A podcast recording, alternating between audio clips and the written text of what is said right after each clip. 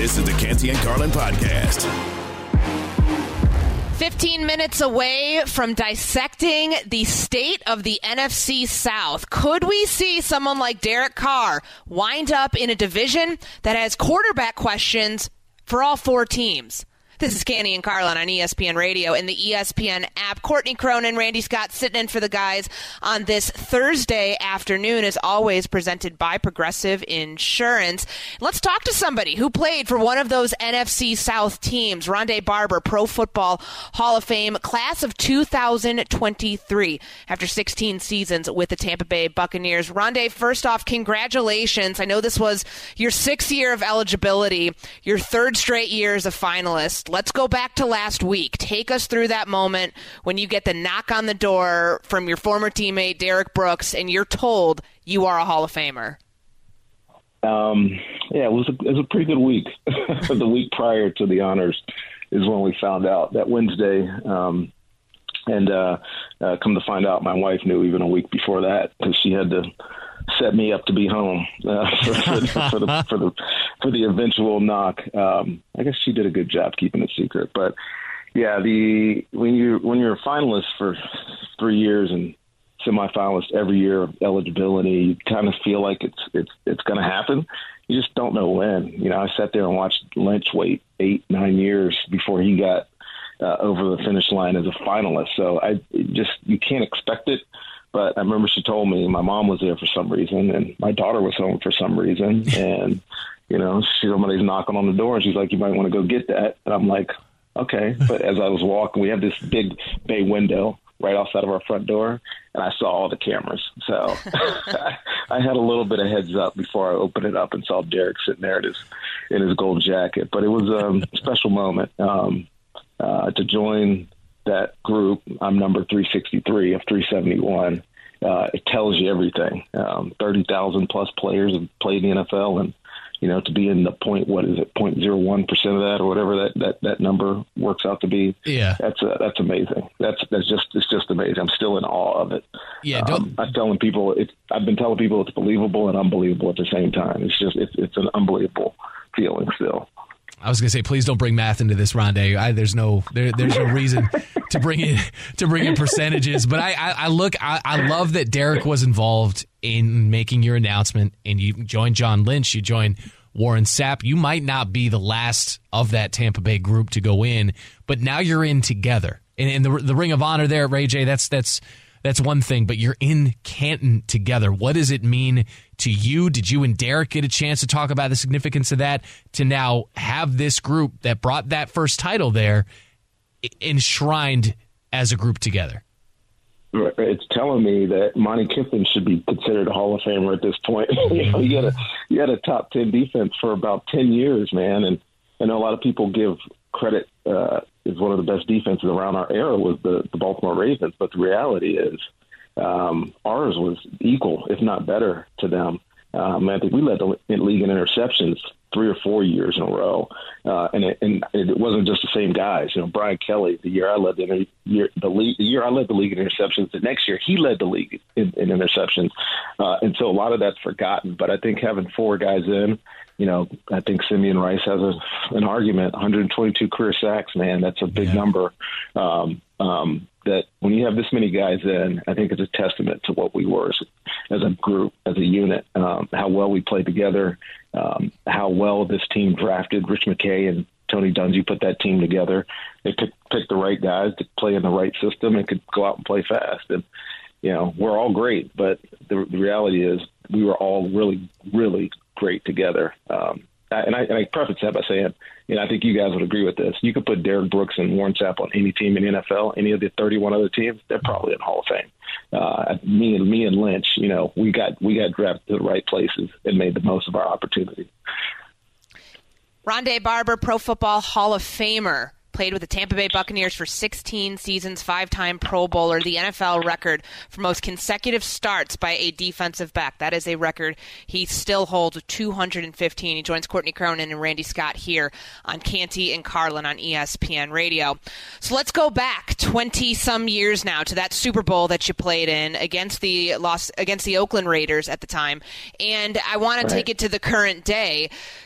coming off the heels of the Super Bowl that we just saw against the Kansas City Chiefs and the Philadelphia Eagles. What are your biggest takeaways from that game? Great, great defenses don't win championships anymore. you know, we, uh, we twenty years ago, we beat the Oakland Raiders, and Rich Gannon, who was the M V P, heck of a player, you know, a lot of respect for him, but we picked him off five times. Uh, we scored more points on defense than they did uh, on offense, the Oakland Raiders, and the, and the Bucs offense did, for that matter, um, uh, in that Super Bowl win. Uh, in today's N F L, it is about the guy under center forcing his will on, on the game. And I think in early in that game, you saw Jalen Hurts do it for the Philadelphia Eagles. And late in that game, you saw Patrick Mahomes do it uh, for the Kansas City Chiefs. And I went into there not believing that Andy Reid, Uh, Pat Mahomes combination is, is, is beatable. I, I've just seen it too many times where they find ways to, to, to, to engineer drives. They scored on every single possession in the second half. I think that's telling against what was, you know, the second best defense, but really to me, one of the best defenses we've seen in a long, long time in the Eagles. Um, uh, it, it was, it was a great football game. I know that, but I, I just give a lot of credit to the quarterbacks in, the, in this game. They're, they're, the, they're, they're the future of this league, right? Those guys, those two guys specifically, are what the future of quarterbacks in this league are going to look like. And we got to see it in a great, great Super Bowl. We're talking with Rondé Barber, a Pro Football Hall of Famer, class of twenty twenty-three. And we just had this the, the discussion, Courtney and I, on the show. You mentioned Andy Reid, you mentioned mm-hmm. Patrick Mahomes, and there's a missing name here in terms of getting credit for the Chiefs' offensive success. And, and to us, it's, it's Eric Bieniemy, who's still five years in, uh, can't get yeah. a, a head coaching job in, in the N F L. And I'm I'm wondering, because I look at this lateral move here as he's rumored to be headed to Washington to be the offensive coordinator there. Sure. You know, why he feels like, or why he's put in a position to have to make that move. So you can take this anywhere you want, Rondé, but why isn't Eric Bieniemy a head coach already in the National Football League? You know, I wish I would have had the opportunity to be around him. I mean, obviously, I respect him as a player. Back I mean, I was watching Eric Bieniemy when I was growing up. For sure. Uh, I knew what kind of player he was. I had no idea what kind of coach he is, but I know he's had wild success. And the only thing that I can think of that uh, either he doesn't interview very well, or when people get down the nuts and bolts of it, they feel like it's Andy Reid doing all the work. Uh, and I don't, I don't know if that's fair. I don't. I, here's here's the thing, guys. I mean, I, you maybe correct me if I'm wrong. I don't hear many of his players come out talking about how great he is. They they give him cursory like compliments or whatnot, but I don't ever hear anybody say that, you know, this this team could work, you know, uh, works because of him. You know, it's always because of Andy Reid, and Eric Bieniemy is just this offensive coordinator who's kind of tagging along. So I, I'm actually glad he's going to take a lateral move um, to get out of the shadow of that. And if he has success again, which I presume he will, I mean, he's been in that system for so long, there's no way he doesn't know it um, uh, uh, top to bottom. Um, go have success in Washington, and if he turns whoever the quarterback is, uh, who's a guy from North Carolina that's supposed to be starting yeah. this year for the Commanders. Sam Howell, yeah. Um, yeah, Sam Howell. If he could turn Sam Howell into, you know, this modern era type of quarterback like he has in Patrick Mahomes, then there, then there's no doubt. You know, then he's top of the top of the heap, unquestioned. And then if he doesn't get a job, then there's something wrong. Although, that being said, there is something wrong with the system. We already know that. Um, but for him, pers- specifically for him, I-, I think he should leave. I think he should go try to put, stake it out on his own and, and prove that he can be Eric Bieniemy without Andy Reid. He interviewed for the Washington Commanders offensive coordinator position today. We'll hopefully be hearing some news as to whether that is final, and he will be headed to the Washington Commanders in the near future as their next offensive coordinator. Canty and Carlin on E S P N Radio is presented by Progressive Insurance. Pleased to be talking with Rondé Barber, Pro Football Hall of Fame member, number three sixty-three out of three seventy-one in Canton. And there's another player whose name comes up often when we talk about you, Rondé, because he shares the la- same last name. The only player in N F L history with ten thousand plus rushing yards, five thousand plus receiving yards, and one thousand plus return yards. That's your brother Tiki, played for a long time with the New York Giants. The stage is yours. Make the case for Tiki being the next Barber to get into the Hall of Fame. Well, very similar to me. You just said those stats. So no, that, that's that's top of the heap. you know, he's one of one. You know, some of the things that I did that were finally recognized by the voters is I was one of one. You know, there's other peers of mine. Charles Woodson comes to mind very specifically because he played the position uh, kind of like I did. He started outside at corner, moved inside when they went into their, you know, their sub packages, and he made a lot of plays. He had twenty plus sacks. He had twenty sacks. He got his twentieth sack in his last year. He had sixty interceptions or whatever. Made a bunch of tackles. So we're we're peers. We're comparables. But I even outdid him forty-five twenty-five. I'm one on one. Tiki's one on one in that regard. You know, uh, I don't know if people care to remember, but Tiki's career started off pretty pedestrian. Um, you know, he was just kind of a returner and a third down back. And then I guess it was year four, the year they went to the Super Bowl, uh, when, when Jim Fassel took over play calling from, do you guys remember, Sean Payton. Uh, and Tiki carried them to the Super Bowl, and they lost, obviously, to Baltimore. But from then on, he was a, a fifteen hundred yard back and, you know, um, you know, thousand yard, um, nearly a thousand yard receiver every single year for the next five years.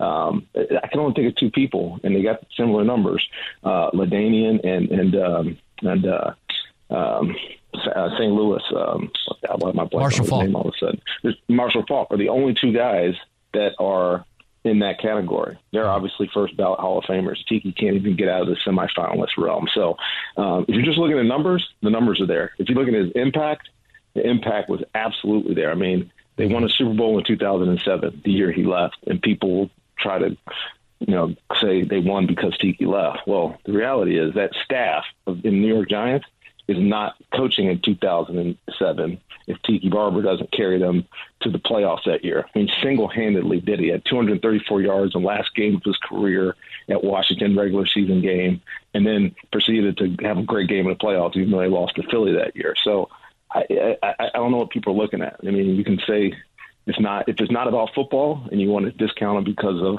uh, you know, the vitriol that New York sports world put on him after he finished playing, fine. But if you're talking about him as a football player, I, show yeah. me one that's better and did it like he did it. I, I, I have a hard time finding somebody. And, and, and you can't judge running backs of that era by the standard that we hold running backs to now or the value that we place on the position, because you could argue that running back stock has never been lower right now. You don't want to spend first-round draft picks, second-round draft picks.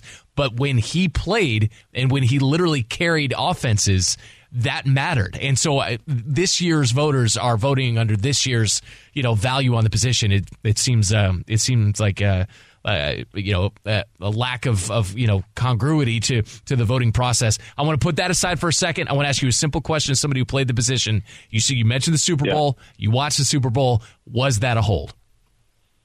Yeah, it was a hold. I hate to see it called, but it was a hold. Okay. Uh, letter of the law, it was definitely a hold, and there's plenty of empirical empirical evidence to, to prove it, including yeah. the, the jersey James Bradbury himself, right? James Bradbury said he held him.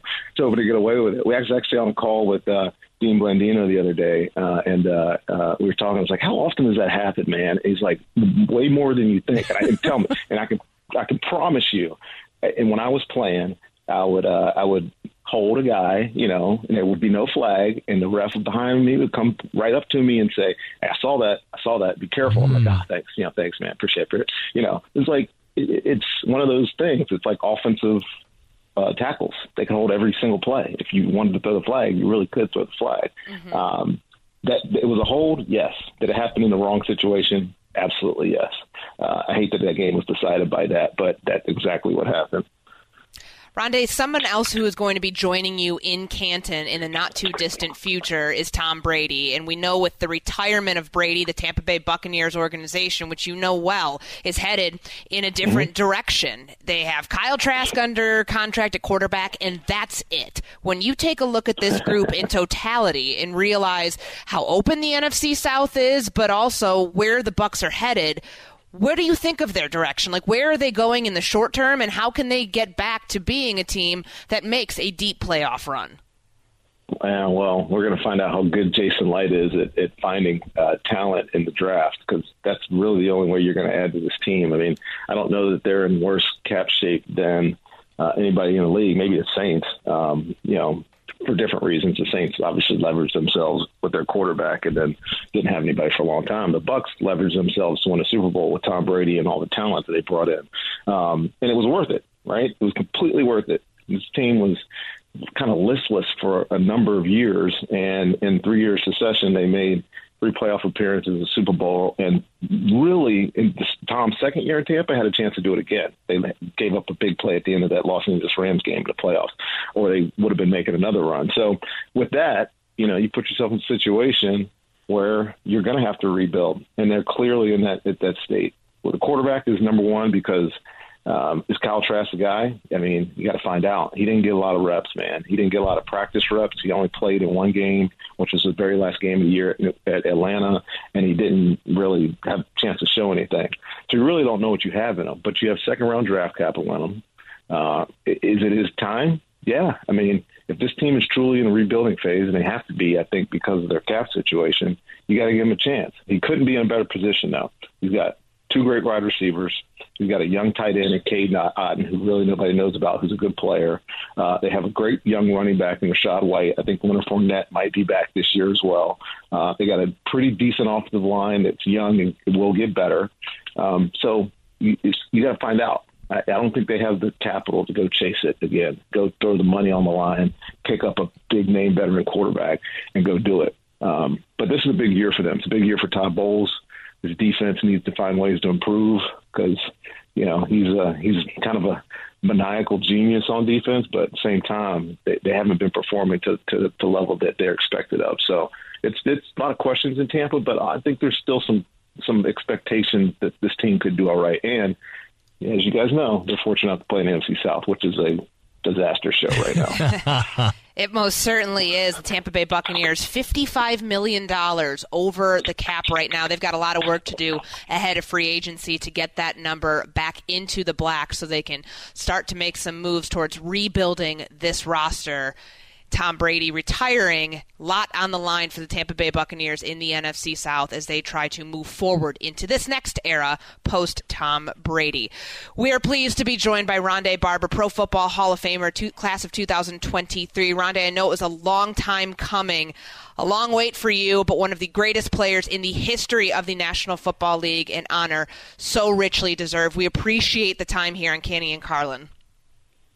Thank you. I love the way you kept saying that, too. There Appreciate we go. It. We will continue to say it and continue to speak the truth here. Rondé Barber, one of the greatest players in the history of the National Football League, undoubtedly one of the greatest pl- his players in the history of the Tampa Bay Buccaneers franchise. And speaking of the Bucs franchise, we're going to talk about the N F C South in totality because quarterbacks uh, down in that division, pretty bleak. Every team, the Tampa Bay Buccaneers, the Carolina Panthers, the New Orleans Saints, and the Atlanta Falcons. A lot of questions to be answered this offseason about who's going to be starting under center for those four teams during the two thousand twenty-three season. We're going to get into that next, but first, Randy has this from Vivid Seats.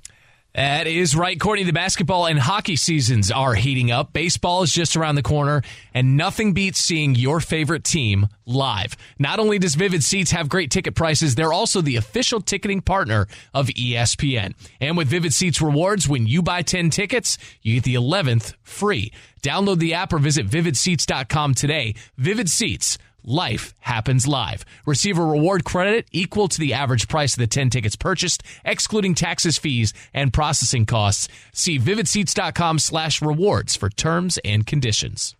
Hi, this is E S P N's Mike Greenberg, and E S P N Bet is ready to take you through all the biggest sports moments this spring. The official sports book of E S P N has exclusive offers and markets from Scott Van Pelt, Stephen A. Smith, and me. From the playoff intensity to finally getting out to the ballpark, there's no better time for sports fans. Sign up today, and new users get one hundred dollars in bonus bets for making any sportsbook bet. Download E S P N Bet today. What a play. Must be twenty-one plus and present in select states. Gambling problem? Call one eight hundred gambler. Terms and conditions apply. See app for details. ten seconds on the clock. How many things can you name that are always growing? Your relationships, your skills, your customer base. How about businesses on Shopify? Shopify is the global commerce platform that helps you sell at every stage of your business. From the launch your online shop stage, to the first real-life store stage, all the way to the did we just hit a million orders stage. Shopify's there to help you grow. Sign up for a one dollar per month trial period at shopify dot com slash network, all lowercase. Go to shopify dot com slash network now to grow your business, no matter what stage you're in. Shopify.com slash network. This is the Canty and Carlin podcast. How would you sum up your time in Brooklyn?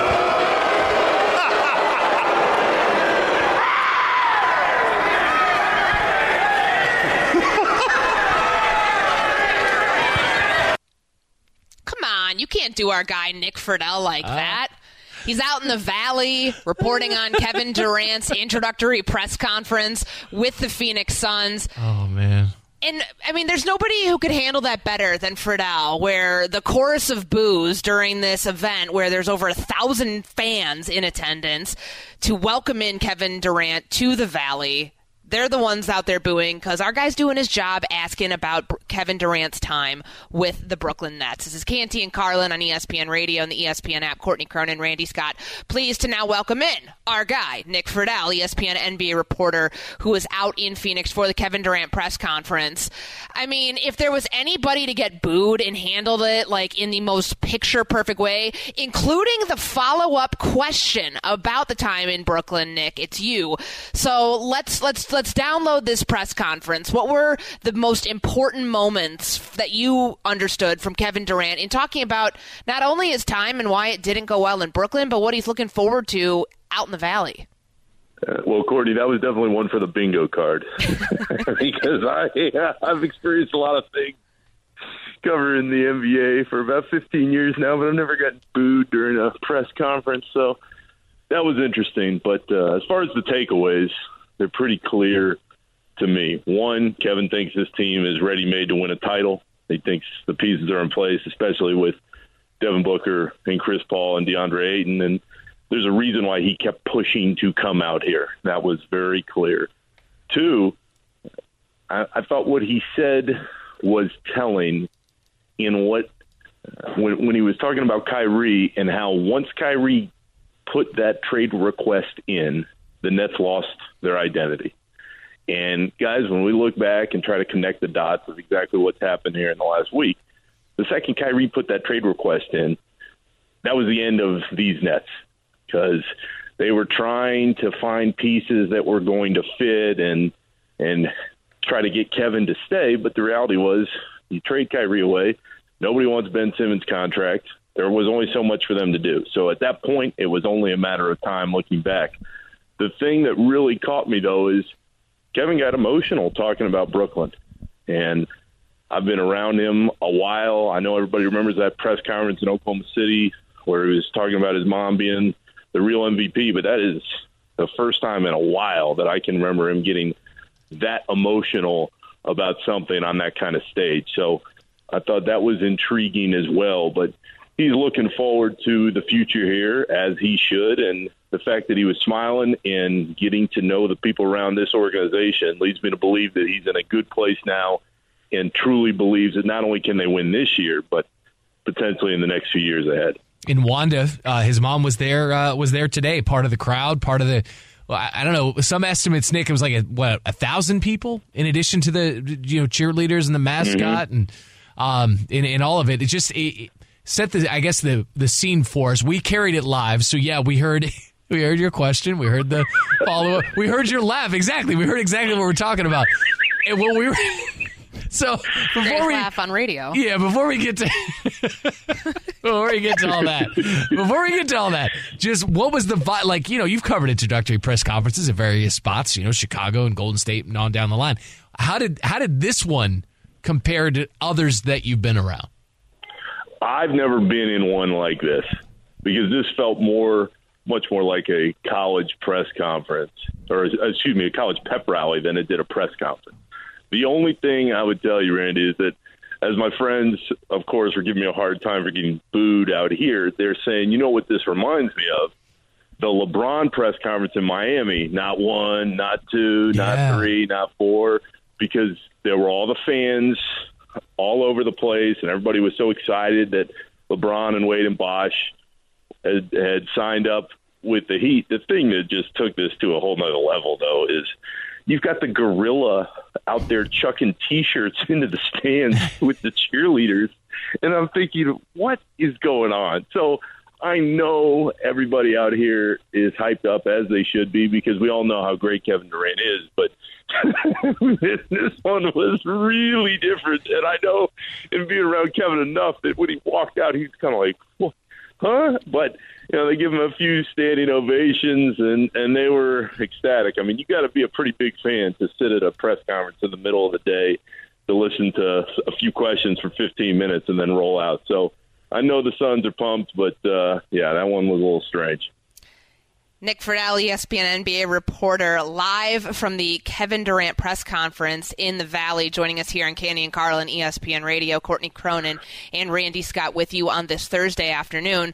So we saw him at the game the other night, first time that most of us had laid eyes on Kevin Durant since he got injured against Miami while playing with the Brooklyn Nets earlier this season. When will we actually see him in a Phoenix Suns uniform in his recovery now just over a month with the M C L injury? Courtney, it's definitely going to happen soon after the break. But I thought coming out here and being around the last few days that it was a, pretty much a slam dunk that it was that Oklahoma City game next Friday. You'd see him out there with his new teammates. But the more you listen to him today and you talk to people around the organization, and I don't know if I would – I would bet on that one right now. The context here is they want to be extremely cautious, as they should be. He's just coming into the organization. He's learning the new offense. Uh, and Monty Williams said something interesting as far as the timeline goes.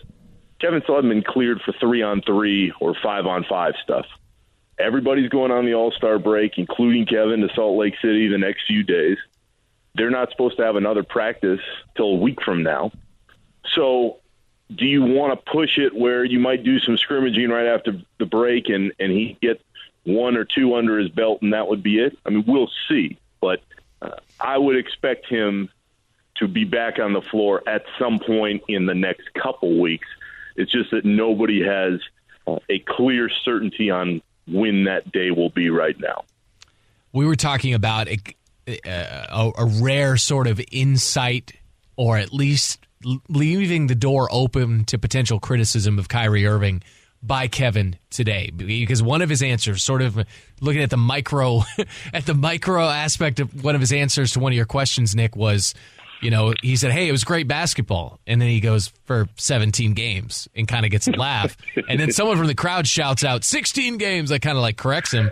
And yeah, that says, was me. Oh, okay, okay. But he goes, he goes, and we can get into why it was only seventeen games. That's yeah. or that's a story for a different time, or something like. And that's as he's been fiercely defensive and protective of his relationship with Kyrie Irving. I don't need to tell you that. So for him to leave the door open there seemed to me to suggest. I mean, I, I took that little morsel, that little breadcrumb, and I ran with it because I look at who he's going to run with now in Phoenix. And it seems like for the first time in his career outside of Golden State, he's playing with adults. He's playing with grown-ups. He's playing with guys who have invested as much in terms of work off the court and on the court to be on the court as much as possible as he has. And talking about a guy in Kevin Durant who's recovered from major injuries several times now and knows what it takes. And I look at C P three specifically, like he's playing with a true adult in that room. And I'm just wondering, being around him as much as you have been, what that factor, how much that factored in to his decision to come out West. Mister Scott, as I've told you many times, we see the world in a very similar fashion because when Kevin's up there saying what he's saying, and then he was talking a little more about Kyrie and, and how everything had changed, I had the same read on it that you did. In that, and I talked to Chris Paul about this the other night, and he couldn't be more excited about the fact that, and he mentioned Devin Booker as well in this, Kevin loves basketball. I would say Steph and Clay, to the point about the Warriors and Draymond, they love basketball. The focus is basketball. The, Kyrie loves the game of basketball, but as we all know, for a variety of reasons, that's not always the focus. That's not always what is going on in in his brain as he's preparing for games or or what he's saying at a press conference. And I think for Kevin Durant at this stage of his career at thirty-four years old, he's ecstatic to be in a situation where the focus is on the game. I can't tell you how many times in the last year you'd hear him say, I, you know, I just want to hoop. I just want to play. I want to get out there. I don't want to worry about all this other stuff. Well, when you play with Kyrie, that, that that's just not going to happen. And I'd also, guys, throw in the context of this. I talked to James Harden last week. We all saw his quotes. And while he didn't ever name Kyrie, that's what it all came back to.